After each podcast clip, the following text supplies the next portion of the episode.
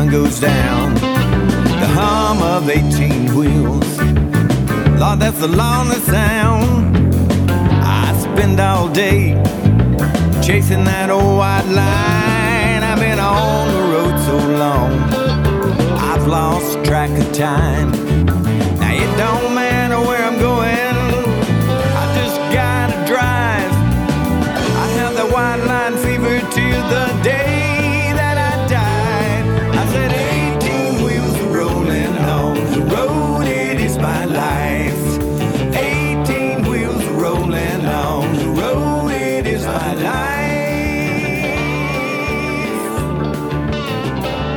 Friends, this is Chaplain Gary Rayburn of Lonesome Road Ministries, and today's program is sponsored by Crane Transport of Oakwood, Georgia. Crane is a family owned, faith based trucking company.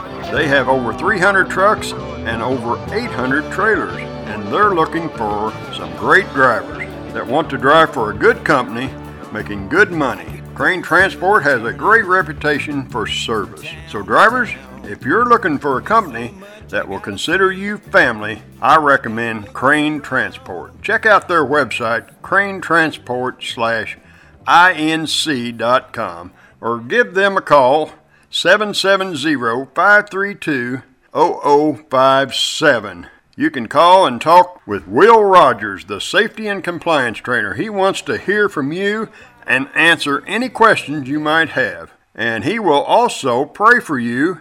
He wants to be a help to you drivers out there on the road. So friends, check out Crane Transport slash inc.com and then call Will Rogers 770-532-0057 extension 3281. You'll be glad you did.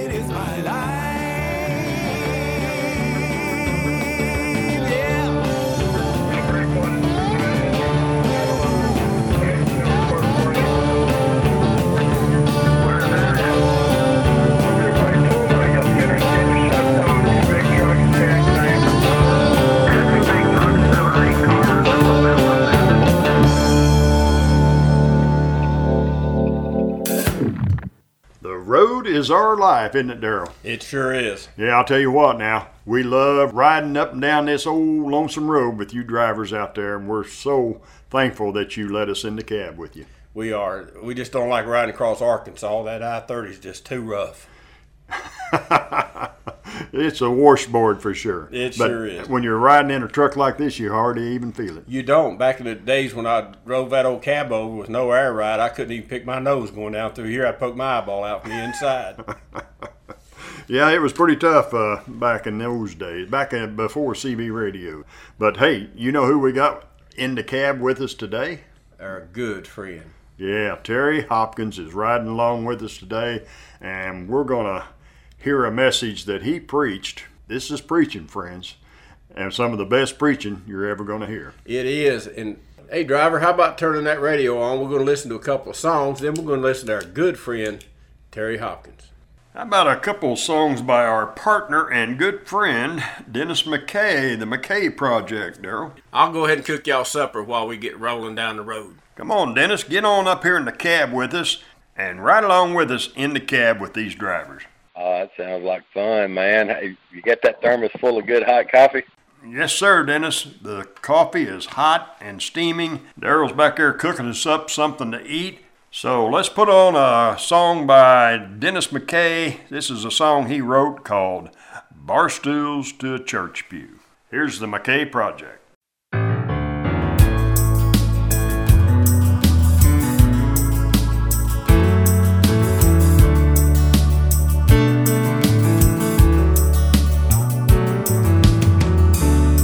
Every Friday night we'd find him right up to closing time. Sitting on a bar stool beneath the neon sign. Yeah, he'd be pouring whiskey down. Sorrows try to drown, But he came a long way from a bar stool to a church pew. Thought I'd never see the day. He'd be the first one up on Sunday morning. And the first to kneel and pray. Yeah, he came a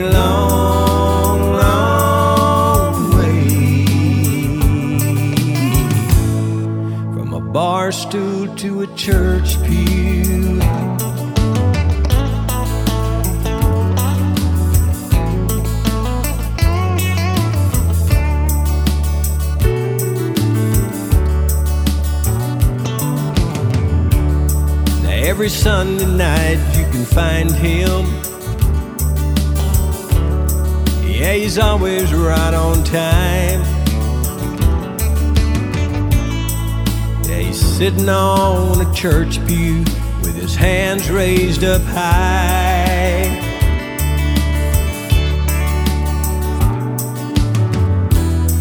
And when he shouts, Amen. Can't believe that's really him. He came a long way from a bar stool to a church pew. I thought I'd never see the day. He'd be the first one up on Sunday morning.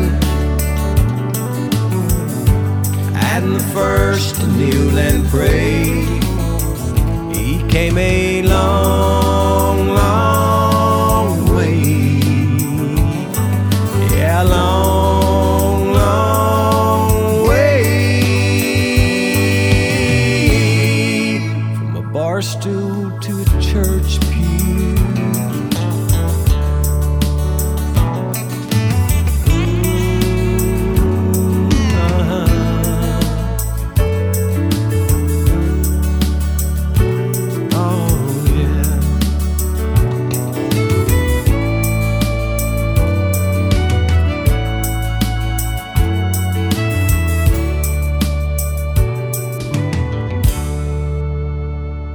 That's Barstool to a Church Pew. Dennis McKay, The McKay Project. That's off of our Lonesome Road Volume 1 CD, and you can order that off of our website, lonesomeroad.org. How about another song off of our Lonesome Road Volume 1 CD? And, and this is Dennis McKay singing a song that I got to help write called Midnight in My Life. Here's the McKay Project.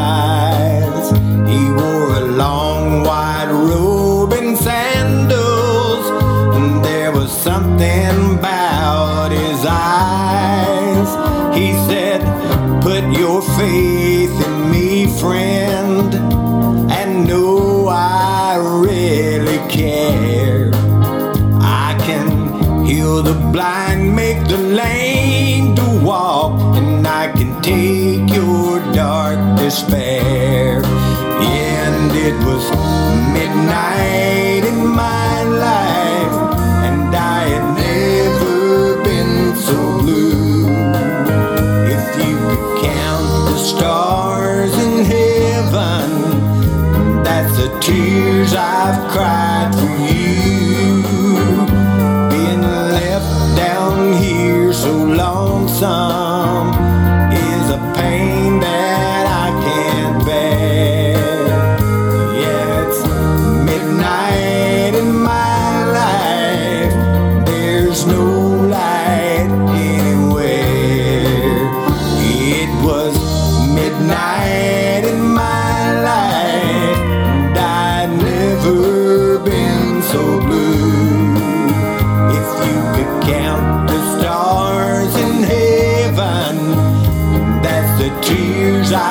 I've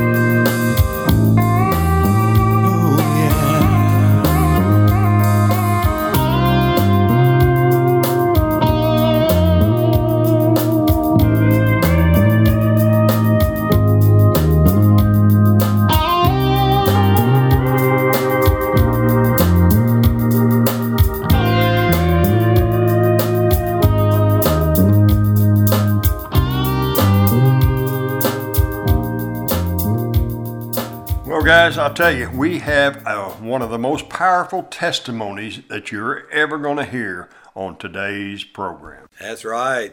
Awesome man of God, Terry Hopkins out of Georgia. You'll never meet a better man or a nicer lady than his wife, Betty. She really is a precious lady.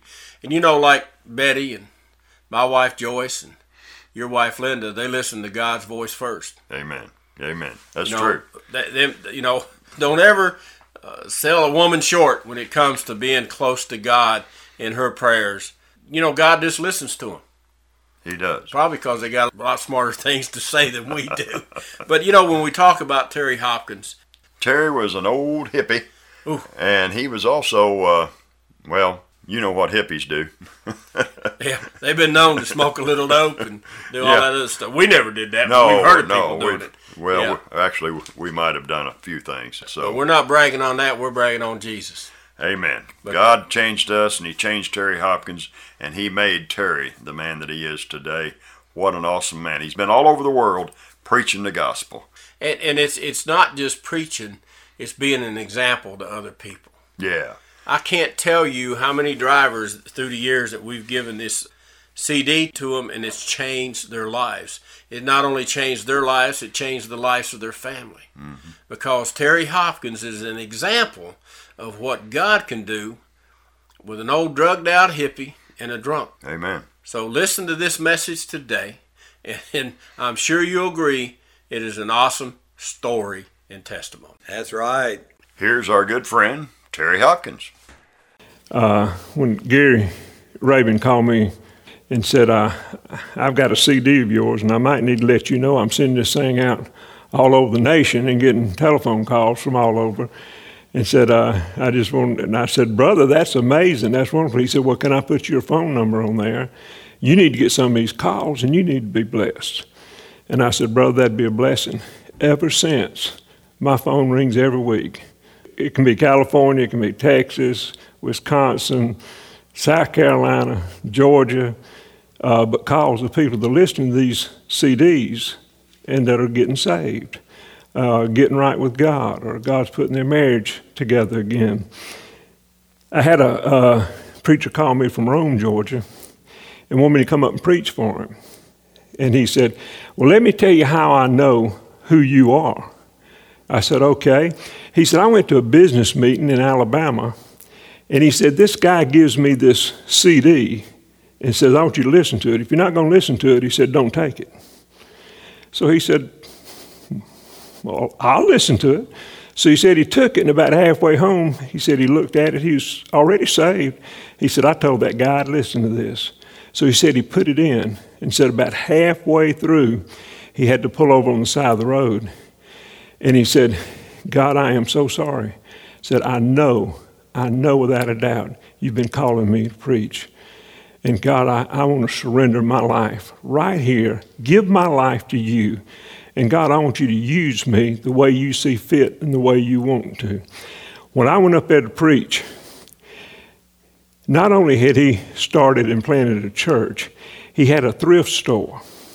He had a house given to him that he started for women that had no place to go, a homeless shelter for ladies. And then he began to pray and said, God, there's men up here don't have nowhere to stay. And if we had a house to put those men in, we'd put those men in that house. And he said it wasn't no time. God gave them, gave them another house to house homeless men. And then he said, Well, God, we got everything except a house for the children. He said, We need a home. He said, We don't need a home, we need a farm. Because uh, there's so many children out here that now are homeless because marriages are separated. And uh, said, God, we, we just need to build a home for these children. And they gave him a house on a farm. And then he said, All I need now is somebody to run that house and to be in that house and to help those children. A couple of months ago, he called and said, God has sent the lady to take over this. So, this one man got this one CD in Alabama and was headed back to Cedartown, Georgia. And God so moved in his life that he surrendered his life. Now, the night I went up there, some of the ladies he'd rescued out of this sex trafficking got saved. So it was just absolutely these CDs, Brother Bob, Brother Gary, Miss Linda, guys, it is absolutely, I know y'all know, but just in my own life, God has used that so greatly, so great, and continues to. Now, if you're out there listening this morning or tonight, I want to read you a little scripture. Uh, it's in the book of Acts. And then it said, Then Saul, still breathing out threats and murder against the disciples of the Lord, went into the high priest and asked letters for him to the synagogue of Damascus, so that if he found any who were in the way, whether men or women, he might bring them bound to Jerusalem. As he journeyed, he came near Damascus, and suddenly a light shone round about him from heaven. Then he fell to the ground and heard a voice saying to him, Saul, Saul, why are you persecuting me? And he said, who are you, Lord? Then the Lord said, I'm Jesus, who are you're persecuting. Is it hard for you to kick against the goads? And he said, trembling and astonished, Lord, what would you have me to do? Then the Lord said to him, Arise and go into the city, and you will be told what you are told to do. Now, if you just heard that scripture, we're talking about a murderer here that has just met Jesus on the Damascus Road and asked one of the greatest questions that could ever be asked by any person anywhere at any time Lord, what would you have me to do? And you may be there this morning and you go, I don't even talk to the Lord. Well, that's what I want you to do this morning. I want you to right now ask in your own heart, just Lord, what would you have me to do? And then I want you to listen because I've got the answer. I know what God wants you to do. I grew up in a home where there was no God.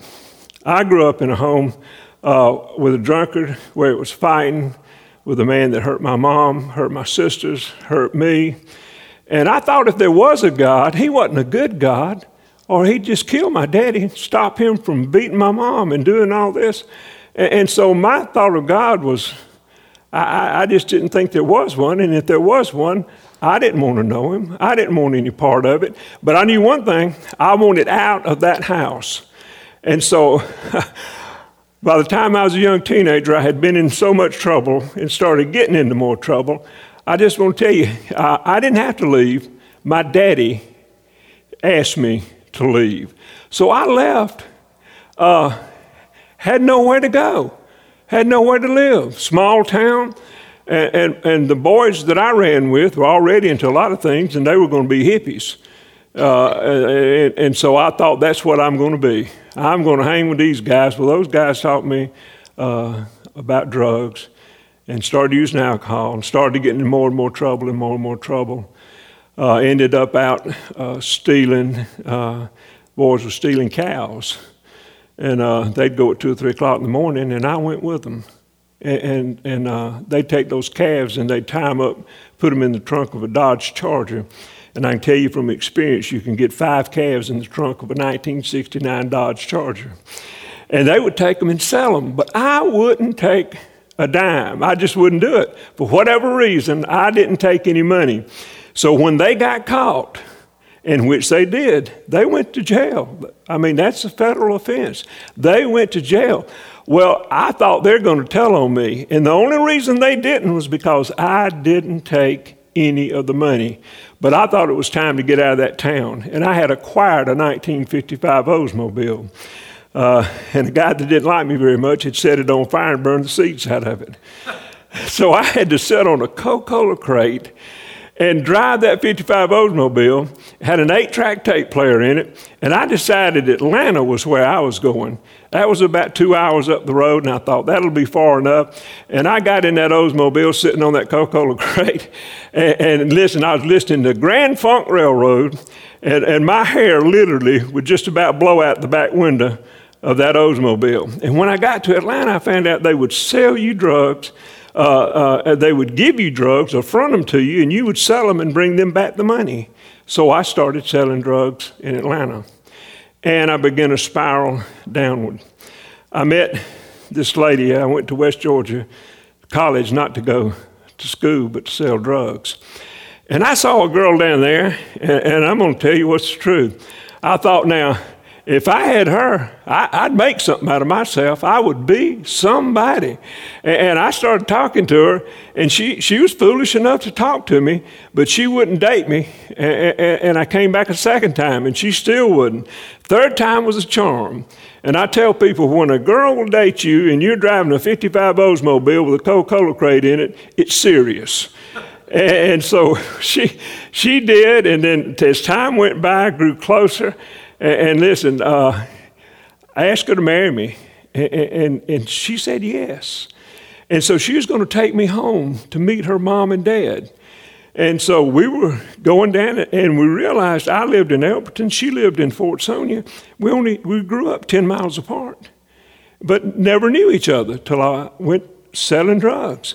So when we came through Elberton and into Fortsonia, Betty said, you see that Gulf station right there? And I said, Yes, I do. And she said, My daddy owns that. And I said, Well, that's cool. And she went on down the road, a couple hundred yards, and she said, That road right there turns off goes to my daddy's farm. That's where our house is, where we live. And I said, Well, that's nice. Went on down the river road right before you got to Broad River. And she said, You turn in right here. My daddy owns that whole uh, corner right there, uh, all those woods, everything. I said, Well, that's nice. We crossed over the bridge into Wilkes County, and Betty said, My daddy owns from right there at the river all the way up to the dirt road up here. And I said, Betty, how, how long has he owned this? She said, Since I was a little girl, as long as I can remember. And I said, Oh God, Betty. And she said, What? I said, Betty, we stole your daddy's cows. and, and it's the truth. We, we, we, did. We had went there and we had stolen her daddy's cows. I didn't know Betty. I didn't know her daddy, but I knew that farm. And, Mr. Madden, he, he was such a good man. He was a saved man. He was deacon in the church. And uh, he didn't like the way I looked, and he didn't like me. And uh, but somebody asked me one time, said, "Well, did you ever tell Betty's daddy that you stole his cows?" And I said, "If Jesus hadn't told him, he still don't know." I said, "No, I, I didn't tell him." So I, I just we got married. I, I did what I said I would do. I cut my hair. I got a job. Betty got a job. We started a family. We bought a new home. We built a swimming pool. I was still drinking a lot, not doing as much drugs. But I had everything that the world had told me I had to have to be happy. And I was one of the most unhappy men, I guess, on planet Earth. And as time went on, we got worse and worse. Betty and I didn't go to church. The kids rode a church bus, uh, but we wouldn't go to church. We would send them. We gave somebody else the responsibility of doing that. We didn't do that. And so time went on, things got worse and worse and worse. And thank God there was a man that loved me enough, that cared enough about me to come to my home. Not after those kids had ridden a week or two or a month or two. They'd been riding that bus for like three years. And he came to my house for one reason. He came to my house to tell me about Jesus. But when he called me to the fence, I didn't know who he was and I didn't know what he wanted. But he knew who he was, and he knew who, what he wanted to do. And he said, Mr. Hopkins, he said, uh, I'm John Vickery, and I'm from the church. And I said, uh, Well, let me tell you something. I, I, said, You can just stop right there. I said, I got a brand new truck out there. I know where your church is, I know how to get there. And I said, Let me tell you what. I said, If I want to go, I'll go. And he said, Church, you think I came down here to invite you to church? And I said, Well, that's what you people do, isn't it? And he looked at me and he said, Man, church won't help you.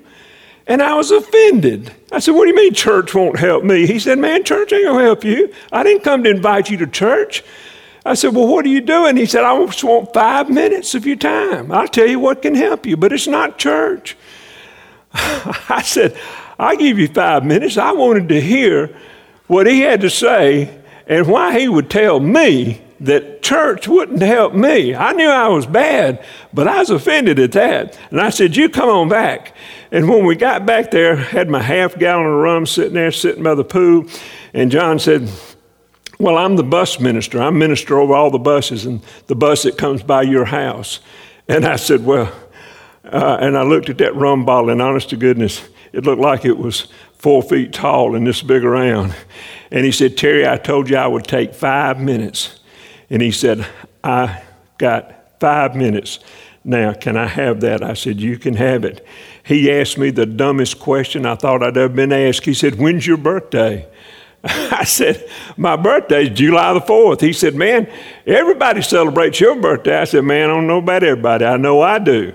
And he said, So you were born July the 4th? And I said, Yes, sir. He said, You seem mighty sure of that. I said, I am. I was born July the 4th. And uh, he said, Well, Terry, he said, Would you read a verse out of the Bible, just one verse for me? And, and I was afraid to say no. And I, I, I said, Well, yeah. And he handed the Bible and pointed to John 3 3, where Jesus answered, Truly, truly, I say unto thee, except a man is born again, he cannot see the kingdom of God. He said, Terry, now who said that? I said, Jesus said it. He said, What did he say you must do? I said, Be born again. He said, To go where? I said, It says the kingdom of God. And he said, Terry, you reckon that's heaven? And I said, Look, mister, I knew before you got here I'm not going to heaven. I'm going to hell, and I understand that I'm going to hell, and, I've accepted that. And he said, But Terry, Terry, Terry, now we're down to why I'm here. He said, I'm down here. I got good news. He said, I've come to tell you, you don't have to go. You haven't got to go to hell. He said, Terry, I've got about two minutes left. He said, I want to tell you what you need to do. Jesus did everything, He did everything that had to happen on that cross. He shed His blood, said he suffered for you, he suffered shame for you, said he was nailed on that cross naked and bled. And he said, Terry, he said, Jesus Christ said, You must be born again. Your part is the easiest part because he's done everything. He said, Terry, repent. And thank God he didn't tell me now you need to uh, go to Sunday school and quit drinking this rum and you'll be all right with God, because that wasn't the truth. He said, Terry, repentance means you need to tell God, God, you're right. And God, I'm wrong. And God, I'm a sinner. And God, I'm sorry. And he said, Terry, when you can be sorry for your sins and you can be honest with God and say, God, you're holy, and God, I'm not. He said, Terry, that's repentance. That's real repentance. That's true repentance. He said, So you got to repent, Terry. He said, Then for God so loved the world, He gave His only begotten Son, that whoever believes in Him should not perish, but have everlasting life.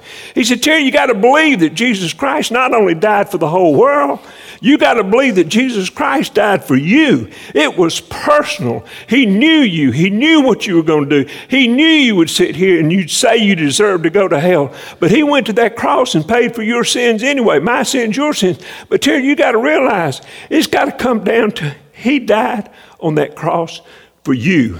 And He said, Terry, now the easiest part of it all. Jesus said, as many as received Him, He gives them the power power to become even as the sons of God. He said, Terry, you ever seen Jesus? I said, No, man, I ain't never seen Jesus. He said, You ever heard him ever talk to you? I said, No. He said, Then if you accept Jesus Christ, will it be by faith? Without seeing? Without hearing? I said, I reckon it would be.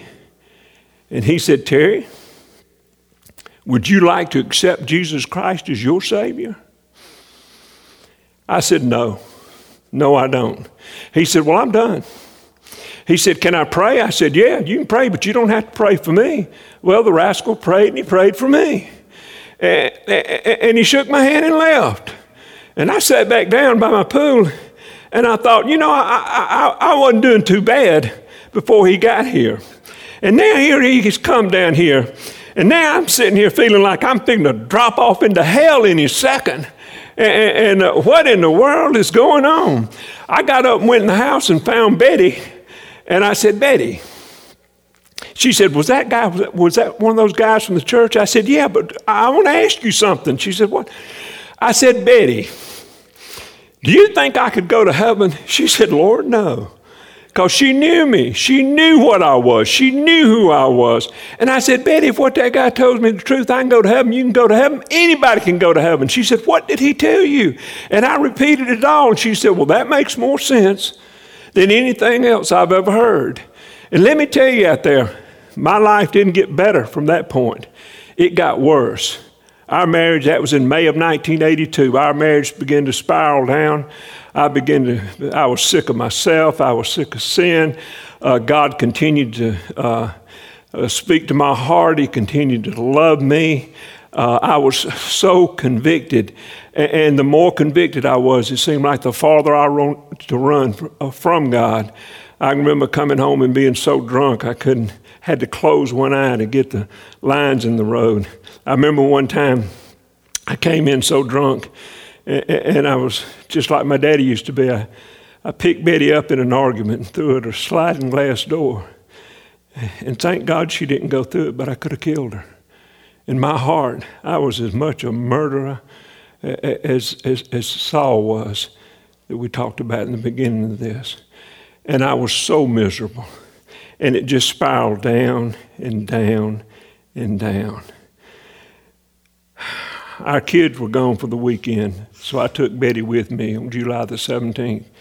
I drug her in and out of bars and got home that night and I'd made up my mind. I said, Betty, I said, I want that ring. And I took her ring off and, and I skint her finger, bloodied her finger, taking that ring off. And I said, I, I, I, I don't want to be buried. I don't want this house. I don't want these children. I'm going to go back down to mom and daddy's to their farm, and I'm just going to pitch me a tent, grow some pot, drink liquor, die. That's what I had in my mind for my future. I couldn't see anything but bad. I was too drunk to leave, so I laid down on the couch, passed out about four or five o'clock in the morning. Betty woke me up. And I sat up and I said, What's wrong? She said, I know what's wrong. And I said, What? She said, I know what we need. And I said, What? She said, Terry, we need Jesus. I said, I, I don't need Jesus. I need a drink. I got my rum bottle and went out and turned the light on, sitting at the pool. Betty sat out there. She must have confessed everything she ever did. And finally, I said, Well, hey, whatever. I said, I'm going to lay back down. I got back to the door where I had tried to throw her out of. And she said, Terry, pray for me. We didn't say a blessing at our house, but I was afraid not to. And I said, I, I'll try. She got on her knees and she said, Please get on your knees. And I got on my knees. And I don't remember exactly what I prayed, but it was something like, God, I don't know what's going on. Betty says she wants you. She was a good girl for I messed her up. And I hope she finds whatever she's looking for. Went to bed. Next morning, kids wasn't there. She got up. She went to church. She got saved that morning. She called me from that church and she said, I'm so glad you didn't leave home. She said, Terry, I got saved. And I said, Whoa, whoa, whoa, saved? Saved from what? She said, Terry, I got saved. God saved me. I said, Where are you? She said, I'm in Suwanee, Georgia. And I said, Do you mean between here and Suwanee? You ran up on God? She said, Don't leave. I got to tell you about this. She came home. She walked through that door the Shekinah glory of God was shining on her face. That was not the same woman that left a few hours before. Without saying a word, I could tell she was different.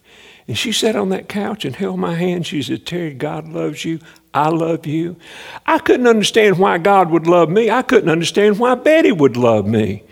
But I knew she was telling me the truth. And she was finally told me everything she said when she went to the altar and everything. That, and she said, uh, I said, Betty, I said, let's go get something to eat. I thought if she was eating, she'd shut up. But she didn't. She just kept talking. And that Sunday night, that Sunday afternoon, she got dressed again. And I said, What are you doing? She said, I'm going to church. I said, For what? I said, Betty, you went this morning. Don't drive us singing the ground. I had not had a drink all day, which was a miracle. I, I just couldn't. I, I just wouldn't. Uh, and I couldn't figure out what all was going on. Here, Betty said she was saved, and here she was going back to church, and here I was at home. And I began a conversation with God. And, and, and I, I, said, I, I can understand Betty getting saved. She was a good woman. I messed her up. I take that responsibility. And, and, I sat up in the window and, uh, out of our bedroom and looked and saw the cars coming down the road.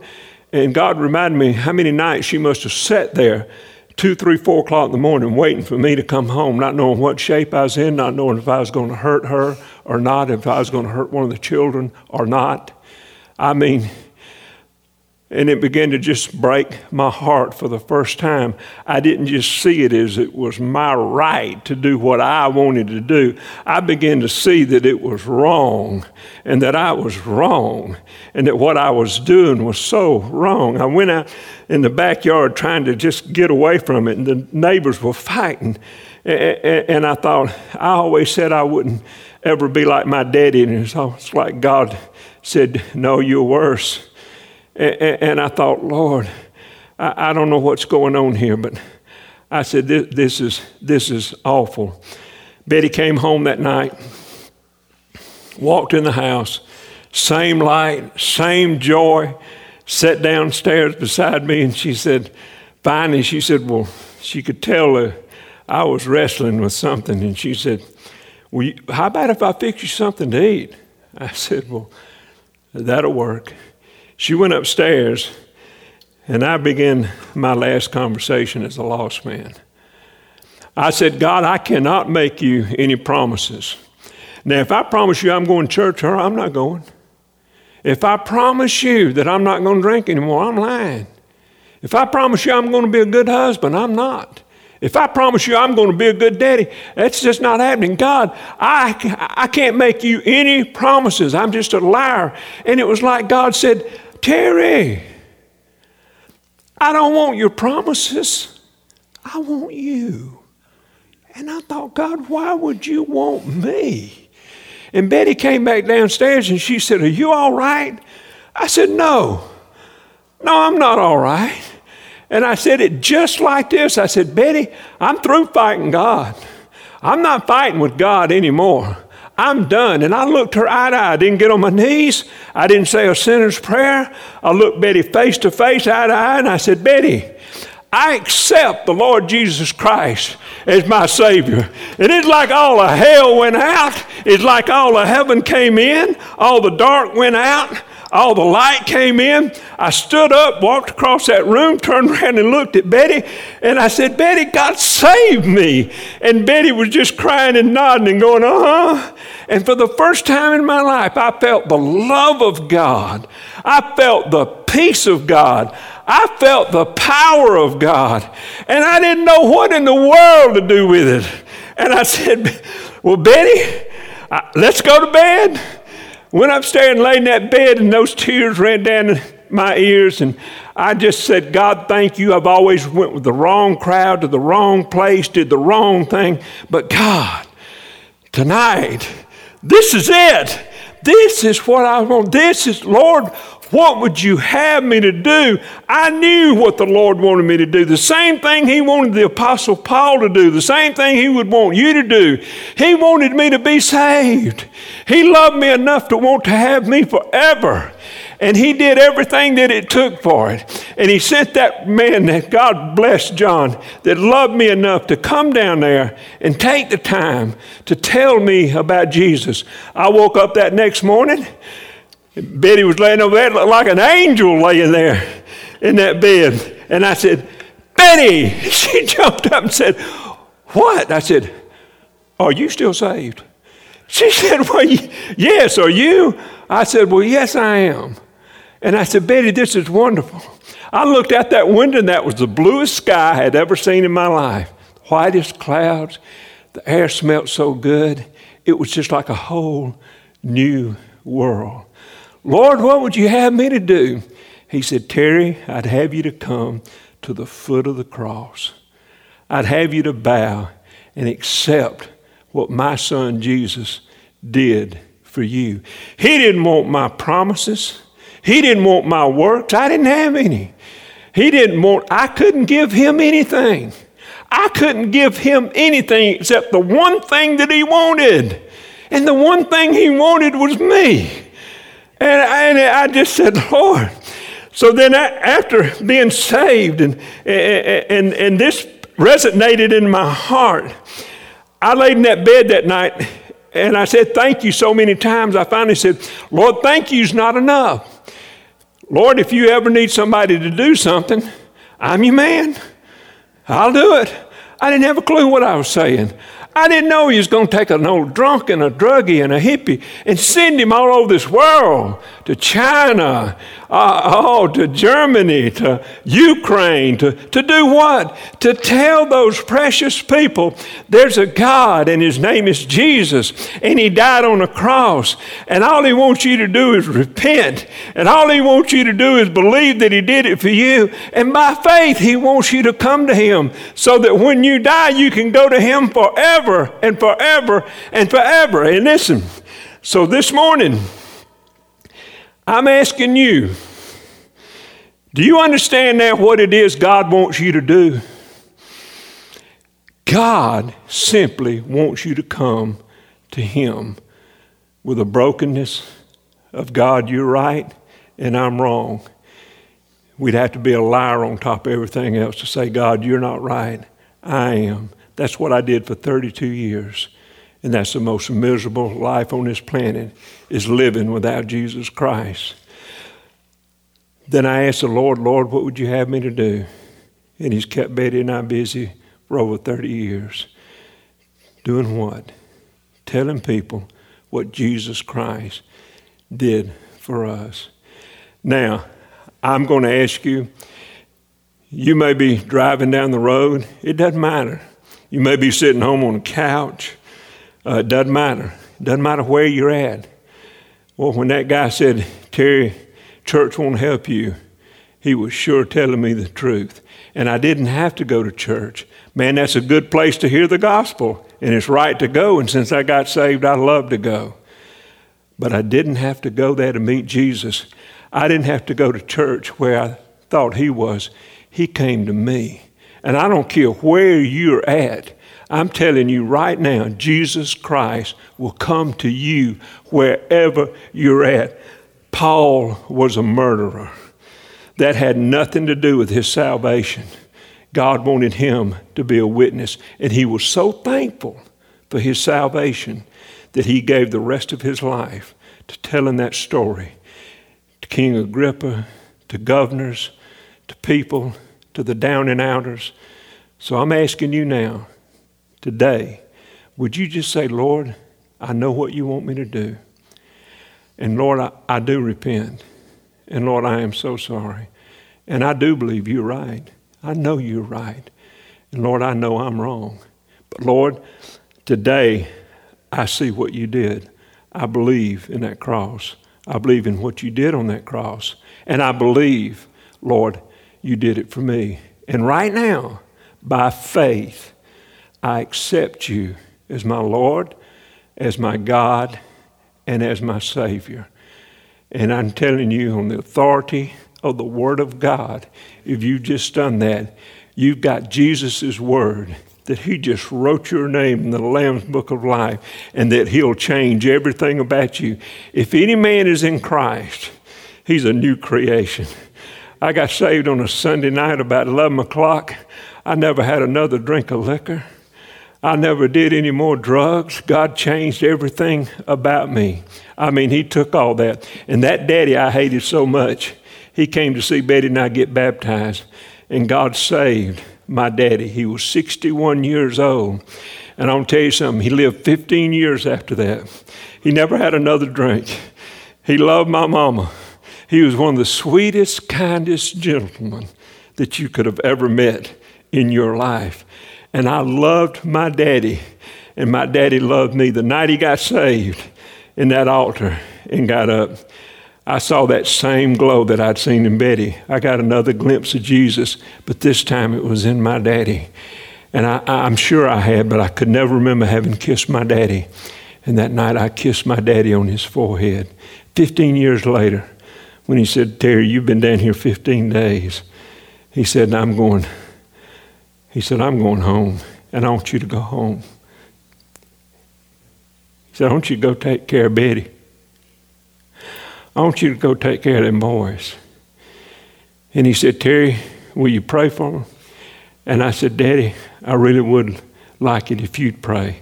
I wanted to hear him pray. And Daddy touched heaven. And he got through praying, and those nurses were just weeping. And I bent over, kissed my daddy on his forehead. And I said, Daddy, I'm going to go home. I'm going to take care of Betty. I'm going to take care of kids. And there's coming a day after I fall at the feet of Jesus that I'm going to see that precious, wonderful daddy of mine again. And I so look forward to that. And mom got saved. And God's done a work in our family, and God done a work in our life. And, and Betty and I, I ripped that ring off her finger that night. March the 16th, our children threw us a surprise 40th wedding anniversary. It's not something that just works for a little while. If you're in Christ, you're a new creation. God, the Holy Spirit, lives inside you, and it's a power to witness. So, what does God want us to do? Lord, what would you have me to do? Get saved today. Then ask Him again, Lord, what would you have me to do now? He said, just tell everybody what I did for you. That's all you got to do. Let's pray. Father, we thank you so much for your Son, for Jesus loved us, died on the cross for us, bore our sins. You are worthy.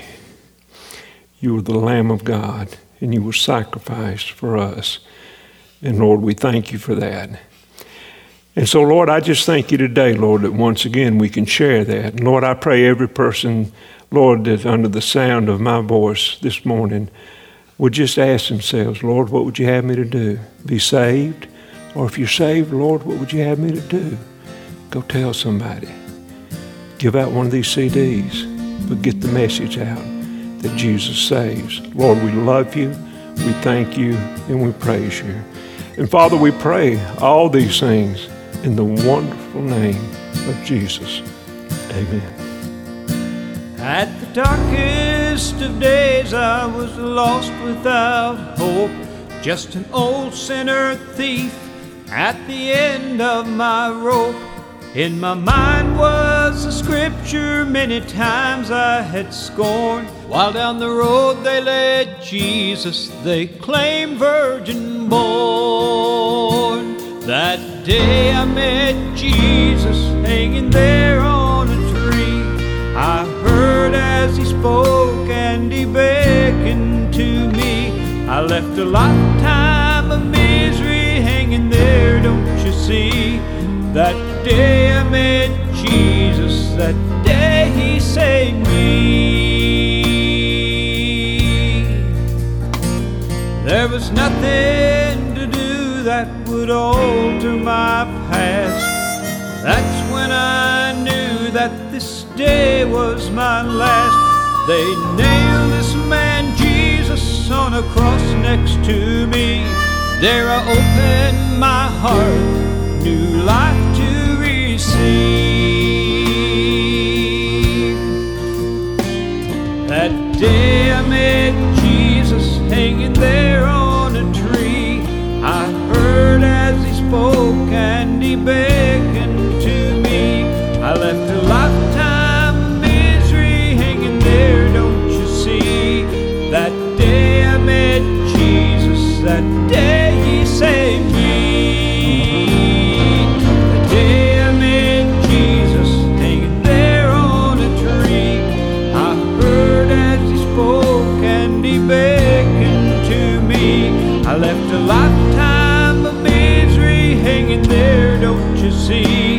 That day I met Jesus, that day he saved me.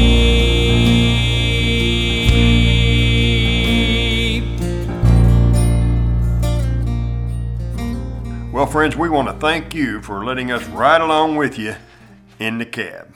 And if you prayed that prayer with Terry Hopkins, then we want to hear from you. We've got some CDs, we got some Bibles, we got some help for you out there on that old lonesome road. Drivers, the Bible says, I know the plans I have for you. And when you get in the will of God, life is easy to live for God. I'm not saying it's the easiest thing in the world to do, but I tell you this when you're not in the will of God, life is tough. So if you say that prayer, give us a call at Lonesome Road Ministries. 618 383 2107. Log on to our website, lonesomeroad.org. We want to send you free CDs to help you as you travel and to strengthen you in this brand new walk. If you'd like to give Dennis McKay a call and talk to him, his phone number is 662 889 2829.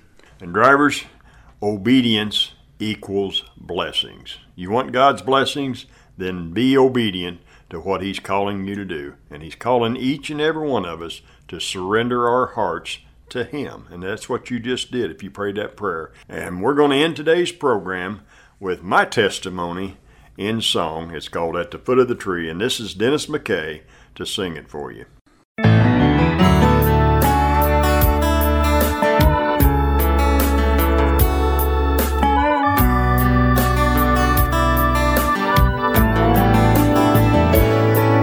At the crossroads of life, lost without hope. 18 wheels of lonesome at the end of the road. In my hand was a track the preacher had read, his words still echoing in the back of my head. I felt so ashamed when I thought of my past. Called his name. This chance, would it be my last? Then I saw Jesus hanging on that tree. I lifted up my heart from down on my knees. Today I met Jesus at the foot of the cross. Broken hearted and lonesome. So long I've been lost. I left a lifetime of misery at the foot of the tree.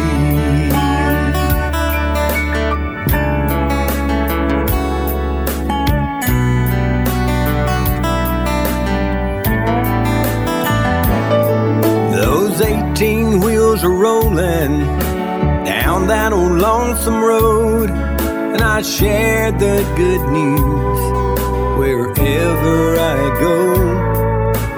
Yes, there's been a change. I'm not the man I used to be, and I tell everybody what's happened to me.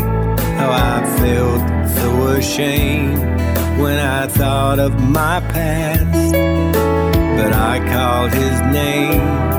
This chance, could it be my last? Then I saw Jesus hanging on that tree, and I lifted up my heart from down on my knees. Today I met Jesus at the foot of the cross, broken hearted and lonesome. So long I'd been lost. I left a lifetime of misery at the foot of the tree. Then I saw Jesus hanging on that tree. I lifted up my heart from down on my knees. Today I met Jesus at the foot of the cross. Broken hearted and lonesome. So long I'd been lost. I left a lifetime of misery at the foot of the tree.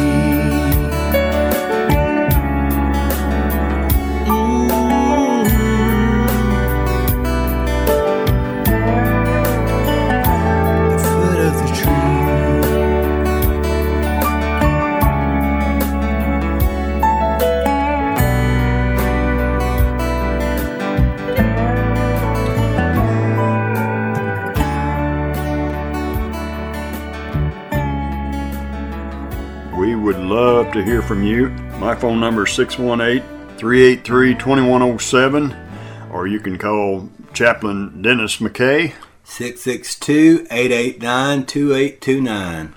or you can give Chaplain Daryl Spicer a call. 615 663 3199. And we'll be in the cab with you next week. That's right, I'll be right here with Gary and with Daryl shifting gears and drinking coffee. That's it. Yeah, We'll talk at you later. there you go.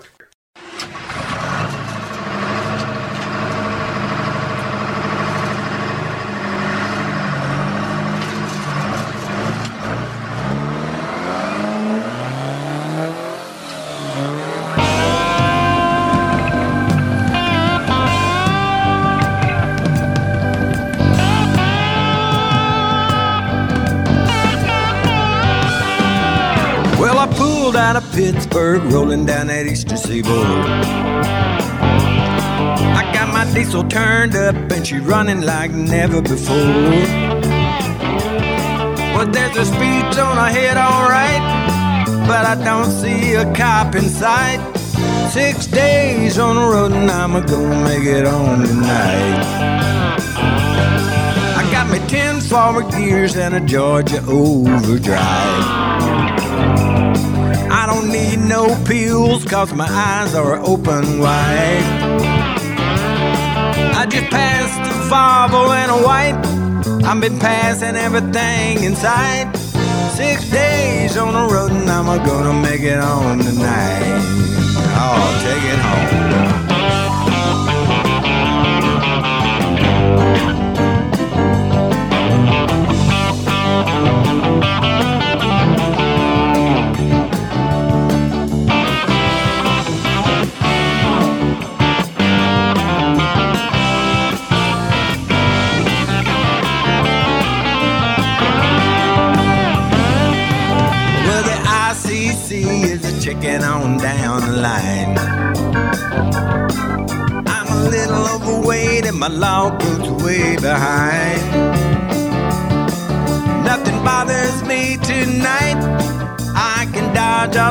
Scales alright.